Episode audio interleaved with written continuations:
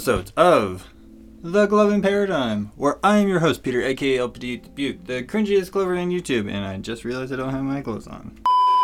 Hello, everyone, and welcome back to yet another episode of The Gloving Paradigm, where I am your host, Peter, aka LPD Dubuque, the cringiest Glover on YouTube. Wow, what do you say after that one? Brutal, savage, wrecked, absolutely taken down.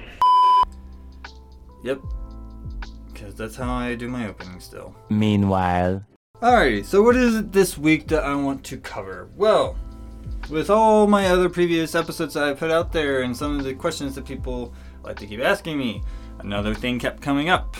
So, if you guys haven't checked it out yet, I made a wonderful episode on morphing, which you can go check out right over here. You just click on this thing go check it out. It was really good. A lot of good feedback came from it. One of the major things that I will certainly find out is that somebody likes to watch some of my old, old stuff and not watch any of my new, new stuff and assume that all my stuff is like that. It's like this person thinks that people can't change over time or grow to get better at things. You know, kind of like the more you work at your gloving, the better you become. Wait, what? Just saying. Your music's bad and you should feel bad. So, this week, I'm going to take time to cover another concept and add to my lovely little list of my concept catalog because some people care about that. So that was a fucking lie. What is it this week that I want to cover? It's very simple. It is a very simple concept to understand. It's a little bit harder to keep it, or it's a little bit harder to master in terms of its full capabilities. And that is the box theory.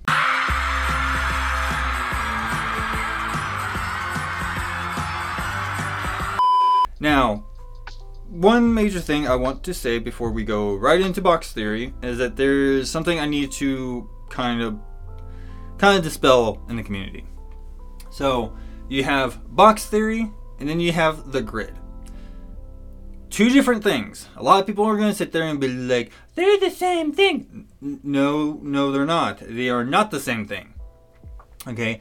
Funny thing is, I actually did a concept catalog on the grid, which you'll find right over there. You know where I'm pointing on the screen. Yeah, you're gonna you're gonna find that that it's not the same. Okay, so just to kind of do a quick summary, the grid is literally just a way for you to define parameters in the space between you and your viewer. And how do you do that? You do it by knowing horizontally, vertically, or laterally. If you guys know what a Rubik's Cube looks like, you're drawing that in your mind on the field to your viewer. That is the grid. That way you can literally work about all the space and you have all that to do. Box theory is not that. Box theory is a framing device just like the grid is, but this is a different type of framing device. So, first thing that we're going to do is we're going to define what the box theory is. Box theory is literally just a conceptual construct using the viewer's field of vision as a playing field to achieve a hypnotic trance like state of mind by performing within that framework to keep the viewer from moving their head and their eyes. That is box theory. Okay, that is the best way I'm going to define it to you. Now, the best way to help you visualize this is that you do this every day. You box theory is placed on you every single day. How? By looking at your phone, by looking at your computer, by watching TV. Why is that considered box theory? It's because, well, yeah, you're in a box. And everything that's happening within the box, you don't have to move your eyes or head to watch it all. It's just all there. Say what? So that's the idea is that you're going to try to put your performance in a form of a box in terms of a frame to put it all in there so your viewer doesn't have to move their head to follow it or to the greatest extent their eyes. Whatever you say, Stone Cold Steve Austin. I'm owning it. So there are two main styles on thin gloving that really utilize this to their greatest advantage over time. Now, I'm not saying that all gloving styles don't use this, but these are the two ones that will always come to mind when it comes to box theory. And that is impacting and morphing. Again, if you haven't go check out my episodes on those, I even have a playlist on archetypes of gloving. go check it out. Yes, these are the two main ones that will use it the most. Yes, Conjuring can do it the same. Just I haven't really seen a lot of conjurers use it to their greatest extent. Early conjurers did a lot, but not as much anymore. It is a framing construct that a lot of people kind of lost favor in. And that's fine. Most people are not really interested in doing that because this is a very particular way that you're going to structure your show based on using the, the box theory, just like how most people structure their shows around the grid. Oh. So, the thing that people need to understand when it comes to box theory is what is it trying to achieve by putting itself in that frame? Okay, why why do we want to put ourselves in, within that framework of box theory to our viewer? Is basically like I said in my previous episodes on morphing and impacting is to disrupt, distort, and disorient your viewers' field of vision. I know that's going to sound confusing to a lot of people, and it was when I did my morphing episode, so allow me to elaborate. If you are trying to understand what is it, the visual effect that you're trying to see, or your viewers trying to see when you're going through and using box theory, the best way I'm going to put it to you is, do you guys remember the um, those optical illusion videos on YouTube that make you like watch it for like 30 seconds, and then they make you look away? That's the idea that you're trying to achieve. You're trying to achieve that effect by happening. And here's the funny thing is that a lot of people don't realize. Box theory has been used on you before. In a video game. Everybody remember Guitar Hero?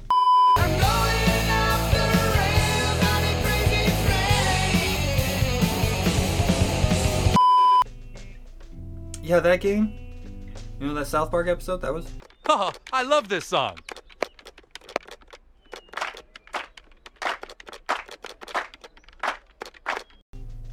Yeah, that one. That, that was pretty funny. Yeah, Guitar Hero or Rock Band or anything equivalent to that, any rhythm game, I guess I would say, actually does this to you.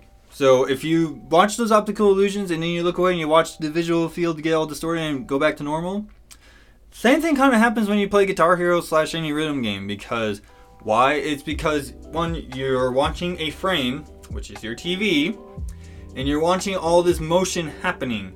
Once you look away from there, you will actually have some visual distorted effects because your eyes adjusted to that movement so quickly that when you look away, it's still trying to capture that movement, therefore, you have that visual distortion. That is what Box is trying to use. That's what box theory is aiming for, and if you are able to achieve that, boom, you got it. All right. Here's the thing that makes it so difficult for people to understand is because you as the performer don't know if it's working or not because you are not the viewer. That's the thing. Now, I'm not going to sit here and say that the way you're to know if your viewer's in box theory and it's working on them is to go, uh, no, it's no, because people are to have different reactions and they're to have different facial expressions when it comes to that trance-like state of mind. But you're going to kind of know over time when you got your viewer in that trance-like state when they kind of look like they're zombified out. Very similar to how they look like on TV. You know, when, when people watch TV for a long period of time. Yeah. Um, okay. So a lot of people are going to ask themselves, well, why would I want to use the box theory? Why would I want to use it to do that to somebody? Well, that was a lot. That was kind of the consensus for a lot of people in the early days of gloving. Is that was the goal that you're trying to achieve? I will certainly say that yes, that is still the goal that you're trying to achieve, but I feel like a lot of people are going to tell you that you don't have to use the box theory in order to achieve that trance-like state of mind to your viewer. That's certainly true. There are many different other ways you can do it, as long as you are able to hypnotize your viewer in that state. You don't have to use the box theory. To a lot of us old head glovers, we're just going to be able to, or we're just going to tell you that this is the easiest and greatest way to do it. Is it the only way? No. But it is the easiest and greatest way to do it, okay? So, one of the things that people are going to learn when it comes to box theory, when you actually got somebody in there, is that causal effects or causal sequencing, which if you don't know what causal sequencing is, is cause and effect. Okay, I call it causal sequencing because it is you're doing something that causes an effect to happen in sequences to each other. Causal sequences. Make it stop! Make it stop! So a good example of like a causal sequence is like having something be able to pull something up like that, right? Or even turning and causing another thing to happen. This is cause and effect right here. Yeah. To my listeners, I know I keep forgetting about you guys sometimes. I'm sorry. But if you're just imagining me holding my fists with my thumbs pointed out, palms facing the roof, and I take my right thumb and I point it upwards towards the roof, and then I point it back horizontally at the same time, I move my left thumb to point vertically as I go horizontal with my right thumb, and go back and forth. That's cause and effect. Okay? Or causal sequencing. This is the worst.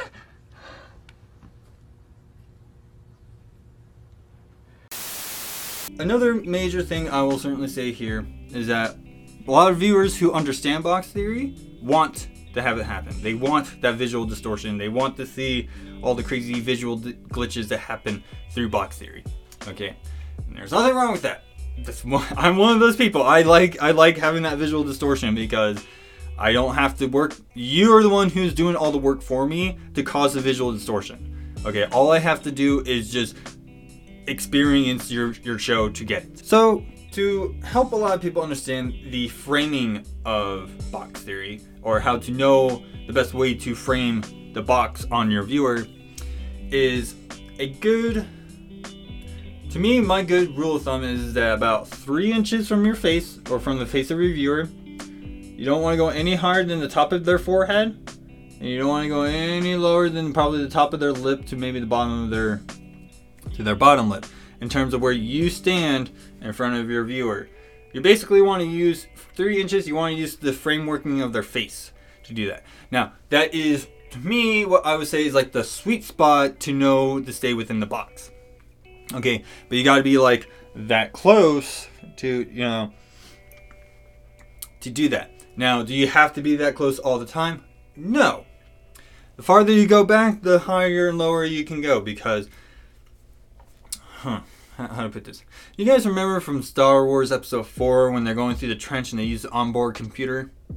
Switch to targeting computer. Yeah, that thing. That's you are the pilot. You put that on your viewer. That is the box. That is how you're going to frame it. Okay, you know, the closest point, really, really tight. The farther back you go, the the wider you can be and taller you can be. Okay, that's how you work with it. Again, the goal to this entire idea is that you're keeping your viewer's head locked in place. They don't have to move it and they don't even have to move their eyes. Everything's just happening in their field of vision. That's why some people find it too hard and find it unnecessary to do because it's really, really difficult for somebody who is performing to somebody who's viewing. You're as the performer, you don't know what your viewer is necessarily seeing, so you don't know if you're actually going outside the box or not. Here's one thing I'll certainly say when it comes to the box. It's okay to go outside of it. It's okay to have a hand go out of it. Impacting does it all the time. There are reasons why you see certain impacting moves be the way that they are. And I'll get to that in a minute. But it's okay to go outside the box. Just when you go outside of the box with both hands, do not be out there too long because then you break it. You gotta bring you gotta bring something back in to start disrupting that field. But going outside of the box for a moment to get, let the eyes rest for a second is a good thing because it's kind of like resetting them back down to base so you can shock them again. Football! So, what can you do inside the box once you have the box? Well, you can do anything really. But we're going to go over some of the tactics that certain styles use. So, let's go with impacting to start it off. So, impacting, like I've stated in previous episodes, its goal is to disrupt the field of vision. And its goal, or its method of achieving that, I should say, is with the thumbs, with the eye nova lights, the contrast of colors. Not only that is that red is the longest wavelength of visible light and blue is the shortest wavelength of visible light. So what tends to happen is when you're blasting your viewer with red light, you're helping their rods and cones kind of relax because red light doesn't affect your rods and cones. Blue light, on the other hand, hits them really hard and shocks them really hard. So when you actually see someone using a lot of red for a little bit and then you get hit with that blue, it feels way more impactful. It's beautiful. Because of that, You, you see how that works? Yeah? Cool. That is one major thing. It overwhelms the sentences in that that case. The other tactic that impacting likes to use is the surprise. So that's why when you see them like doing a strobe and they only have their thumb light there and it's still in the box, there's something that they're still having to watch, and then boom, they come in with another light, and they don't see that other light coming in. Boom, you have that surprise. It still hits your viewer, but guess what? Your viewer isn't going to be like, "Oh God, I'm out." No, you're going to be entranced. Like that still entrances your viewer. That still works. That's how impacting goes about it. Now, if you guys Man, I don't know what happened to this video. I just so happen to have it on my computer. But Skittles had a really good way of demonstrating the box.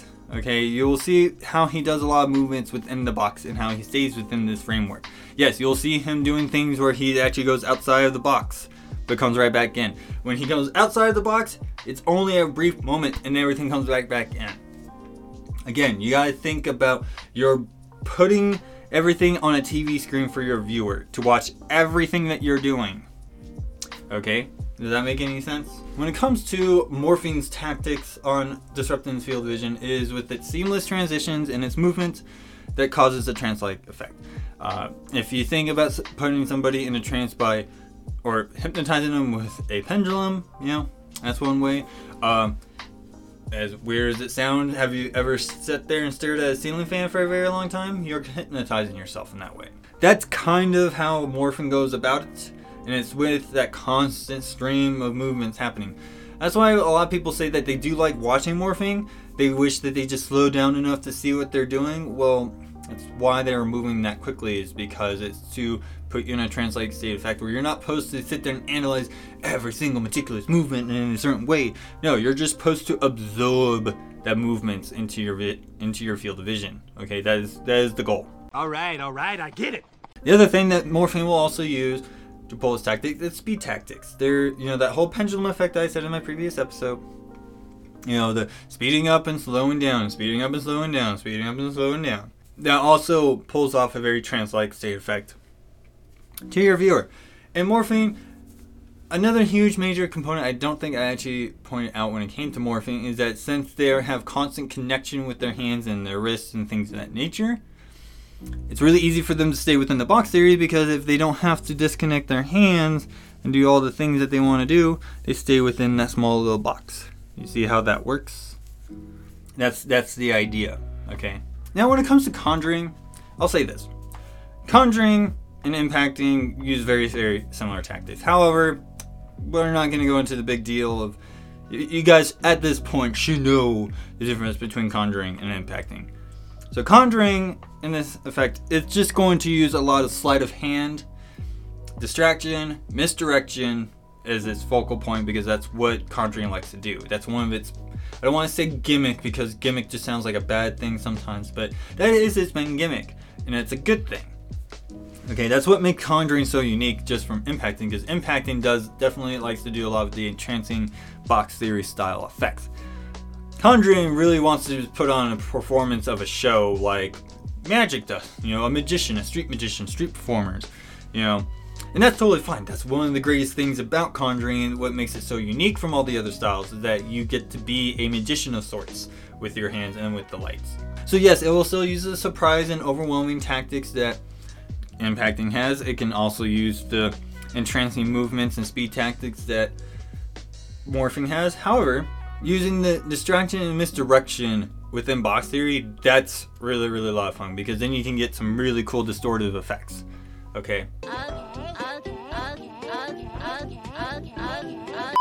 So, if you're asking me advice between being a viewer or a performer, this is it's kind of simple. It's there's only one thing that the viewer needs to do in order for them to try to go for that box theory effect, okay? So, if you are a viewer, all you need to do is stare into the centermost center field of vision. So, middle distance center. All you have to do is just stare right there and just kind of relax your eyes and just let the movements happen. Do not look, don't try to follow the movements, just let the movements happen. That's when you're going to start seeing this distortion happening in your field of vision through the movements that they're doing. Now, if they manage to actually stay within the box theory, the effect becomes much, much stronger. Okay, and the longer you stay in there, the effect is also much, much stronger. And if you're able to achieve that effect for a long period of time, then your viewer is just going to be. What? What the hell was that? And I've said this before, but if you are the performer, get familiar with your distances and understand, and this is something that's going to take quite a bit of time to get used to. But you want to use the face as the frame when you're up close. Do not go any higher than the forehead. Don't go any lower than the bottom lip. Okay, that when you're three inches apart, that's all you need to do. So when they're staring center speed or center mass at the viewer or at the performer, they don't have to move their eyes and you don't have to go far.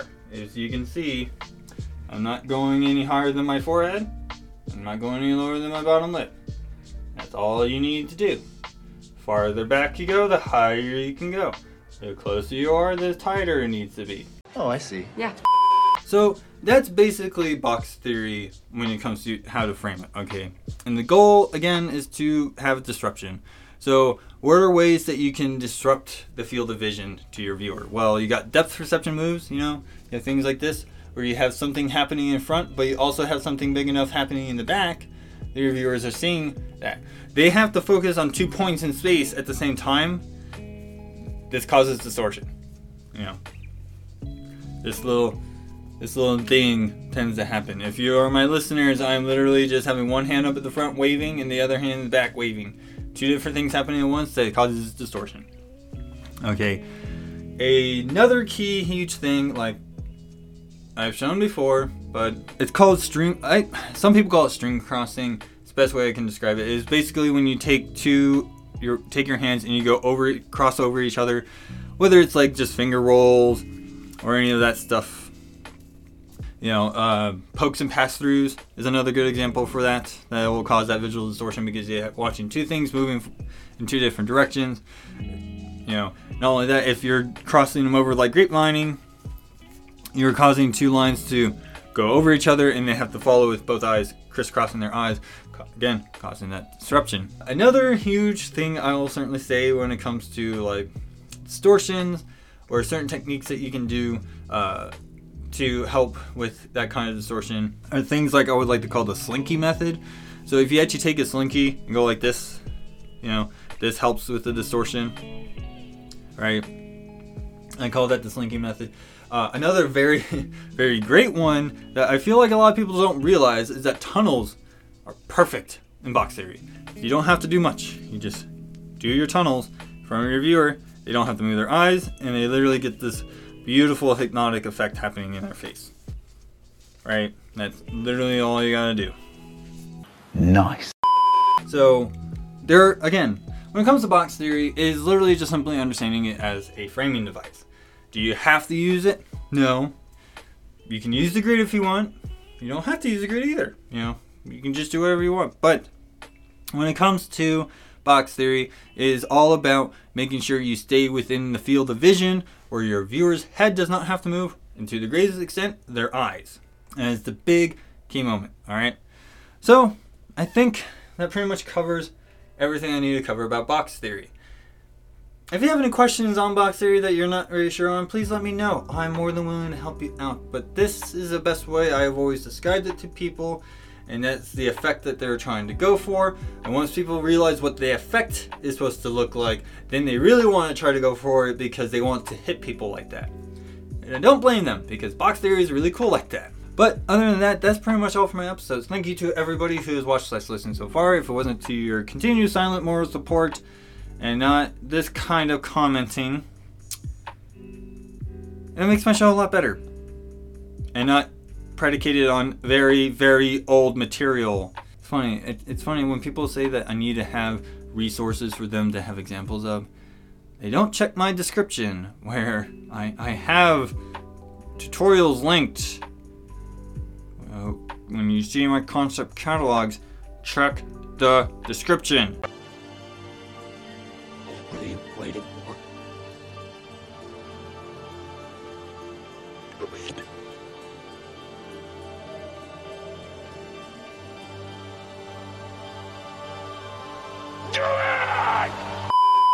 But yep, that's pretty much all for my episode.